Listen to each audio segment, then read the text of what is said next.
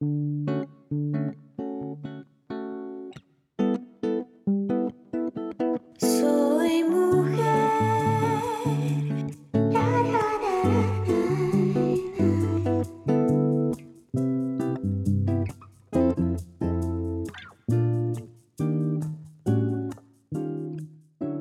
Bienvenidas a nuestro episodio de la semana, amigas de Soy Mujer. Qué alegría, la verdad, volver a saludarlas.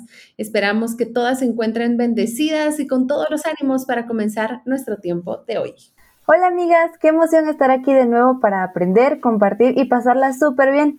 Recuerden que aquí en Soy Mujer hablamos de temas interesantes e importantes para nosotras. Así es, y como sabemos que todas están ya cómodas y listas, pues vamos a comenzar. Iniciamos con uno de nuestros segmentos favoritos, donde les compartimos recetas deliciosas y que además son fáciles y rápidas de realizar y que a todos en la casa pues les van a encantar. Sí, qué rico. Y a mí me encanta aprender recetas nuevas.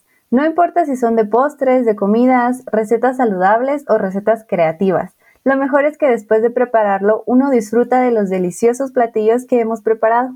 Así es, cocinar no tiene que ser estresante, aburrido y mucho menos monótono. Y por eso hoy pues les traigo una receta súper rica y creativa. Hoy aprenderemos a hacer una tarta semifría de frambuesa y queso crema. Lo mejor es que no necesitaremos horno, así que manos a la obra. Los ingredientes para cuatro personas son para el mousse de queso, queso crema de 200 gramos, leche de 50, gelatina en láminas 5 gramos, nata líquida para montar 20 gramos, nata líquida para semi-montar 180 gramos y ahora para el mousse de frambuesa, pues frambuesas 250 gramos, gelatina en láminas 6 gramos, azúcar 20 gramos, queso crema 50 gramos, nata líquida para montar 200 gramos. Ahora les voy a compartir el procedimiento. Para hacer la primera parte, que es el mousse de queso crema, pues forraremos eh, con film de cocina transparente los moldes. Si tenemos tiras de acetato, las colocaremos por todo el perímetro interior del molde para que nos ayude a la hora de desmoldar. Ponemos a remojar las hojas de gelatina en agua fría durante un mínimo de 15 minutos. Después mezclamos el queso crema en un bowl, añadimos la leche y unimos todo bien con una batidora o mezclador y reservamos. Calentamos los 20 gramos de nata en el microondas y les añadimos la gelatina bien escurrida. Luego mezclamos todo esto con el batido de queso y leche. Y en otro bowl mezclamos hasta que esponje ligeramente la nata y la mezclamos con suavidad con la mezcla anterior. Luego vertimos en los moldes que tengamos preparados y congelamos hasta que endurezca un poquito. Para hacer el mousse de frambuesa, comenzamos hidratando las hojas de gelatina en agua muy fría durante 15 minutos, mientras llevamos las frambuesas y las trituramos en el vaso de una licuadora con el azúcar. De este puré de frambuesa retiramos la mitad en un vasito que calentaremos en el fuego o en el microondas. En esa parte de puré caliente disolvemos las hojas de gelatina bien escurridas y agregamos esa mezcla al resto de puré que estaba a temperatura ambiente, integrando todo muy bien le añadimos finalmente el queso crema, removiendo con una batidora o mezclador. Y en otro bowl, semimontamos la nata bien fría con una batidora. Tenemos que batirla hasta que esté densa y espumosa, pero no tan montada como cuando decoramos algo con ella. La mezclamos suavemente con el puré de frambuesas y queso, removiendo con una espátula de silicón. Y finalmente repartimos el mousse de frambuesa encima del mousse de queso congelado que habíamos preparado anteriormente. Congelamos de nuevo un mínimo de 4 horas y una vez congelado desmoldamos y dejamos durante 2 horas fuera de la refri para que descongele antes de servirlo. Y yo no sé ustedes, pero se me hizo agua la boca. A disfrutar se ha dicho. Sí, qué deliciosa se escucha esta receta. Esta vez subió un poco el nivel de dificultad, pero con este paso a paso sin duda podremos realizar nuestra propia tarta de frambuesa con queso. ¡Qué rico! Así es, hoy compartimos una receta un poco más compleja, pero créanme que está fácil de hacer y lo mejor es que sale súper rico, así que no se van a arrepentir.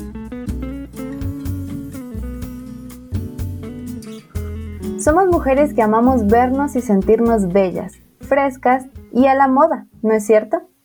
y cada cierto tiempo nos da algo por querer cambiar de look, ya sea cambiar de outfits en el closet o de cambiarnos nuestro estilo y corte de cabello. Así es, porque hacer esos pequeños cambios realmente nos hacen sentir con un nuevo aire, una nueva imagen y, ¿por qué no?, nuevas energías y ánimos. Por eso nosotras siempre les compartimos las tendencias que de seguro las ayudarán a lograr su objetivo de cambio de look. Claro que sí. Hoy vamos a conocer los cortes de cabello que están en tendencia para esta temporada. Quizá no sean estilos nuevos, pero sí te harán lucir renovada y aún más bella. Así que comencemos. Número 1. Corte bob a la altura de la mandíbula. Es perfecto para los rostros alargados. Recomiendan llevarlo a capas para dar volumen o peinarlo con ondas. Número 2. Flequillo de barrido lateral. Queda muy bien en caras ovaladas para enmarcar el rostro y lograr un efecto de equilibrio sin tener que cortar mucho el cabello. Número 3. Pixie. Si tienes el rostro redondeado, el pixie es tu corte de pelo para hacer que el rostro parezca más ovalado. Número 4. Clavy Cut. Si tu rostro es en una forma de corazón, te favorecerá muchísimo. Este corte de pelo quita años y es perfecto para aquellas que están haciendo la transición entre pelo corto y largo sin perder el estilo. Y número 5. Love invertido. La versión más moderna del corte bob Queda bien en todos los tipos de rostro y se lleva con las puntas desfiladas. Ahora sabemos los cortes en tendencia y los tipos de rostros a los que favorecen cada uno de los cortes. Ya no tenemos que dudar, amigas, y animémonos a dar ese cambio de look que nos hará sentir renovadas. Así es, amigas, sin miedo. Recuerden que lo principal es conocer cuál es la forma de nuestro rostro para así poder hacer la mejor elección. Bueno, y un segmento muy especial que la verdad a mí me llena de mucha alegría y es presentarles a la licenciada Andrea Cabrera porque ella pues es eh, especialista en nutrición, es licenciada en nutrición, pero también tiene una especialidad en fitoterapia y nos va a estar llevando unas cápsulas súper interesantes. Hola, es un gusto saludarte de nuevo. Hoy abordaré el tema cómo perderle el miedo a la balanza. Hace algún tiempo hice una encuesta en mis redes sociales en la que preguntaba por qué le tememos a la balanza. Las respuestas fueron las siguientes. De 315 personas que participaron en ella, 126 no se habían pesado desde hace más de dos meses. De las 315 encuestadas, 137 le temían a la balanza, que correspondía al 43% de los que participaron. Entre las razones más mencionadas que se indicaron fueron temor a ver un peso cada vez mayor o desilusión de ver el mismo peso o uno aún peor a pesar de los esfuerzos en la dieta. Entre otras razones más, estas fueron las que mencionaron la mayoría de los encuestados. Este es un pequeño reflejo de lo que sucede día a día en nuestra sociedad. Le tememos tanto al llevar un control de nuestro peso que evitamos confrontarnos con la realidad de nuestro estado. Sí, nuestra realidad no se confronta y cada vez nos acercamos a un peor estado de salud, porque nuestra salud depende en mucho de nuestro peso y estado nutricional. Esta misma situación hace que descuidemos nuestra relación con la comida y comamos sin conciencia de lo que el alimentarnos significa, que va más allá de satisfacer nuestra hambre. Debería de estar encaminada a nutrirnos y darnos únicamente lo que necesitamos. No nos damos cuenta de que el evitar pesarnos y conocer nuestro estado es simplemente por temer el tener que hacer cambios de hábitos de vida. Pero ¿es tan malo cambiar para bien nuestro estilo de vida? ¿Es tan negativo hacer ejercicio? ¿Es tan negativo comer mejor para vivir mejor? ¿Por qué somos tan absurdos en continuar en un camino de alimentación que nos lleve a padecer enfermedades? Con esta cápsula te quiero motivar a llevar un control nutricional, al menos de control de peso.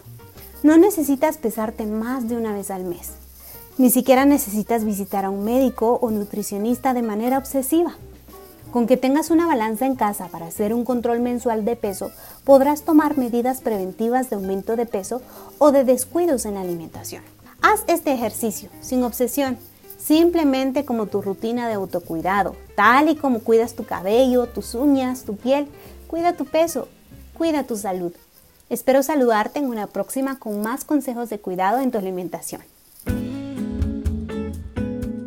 ¡Wow! Hoy me la pasé increíble al lado de todas nuestras amigas. Qué triste que ya tengamos que decirnos adiós, pero no olviden que cada semana tenemos una cita aquí en Soy Mujer para seguir aprendiendo y pasándola muy bien y compartan el podcast con todas sus amigas y con aquellas mujeres que conocen. Cada uno de los temas y segmentos son especialmente preparados para ayudarnos en nuestras labores diarias y procesos por los que atravesamos las mujeres. Siempre es una alegría compartir con todas ustedes, así que llegamos al final. Hasta la próxima. Encuéntranos en redes sociales como revista Soy Mujer Shela.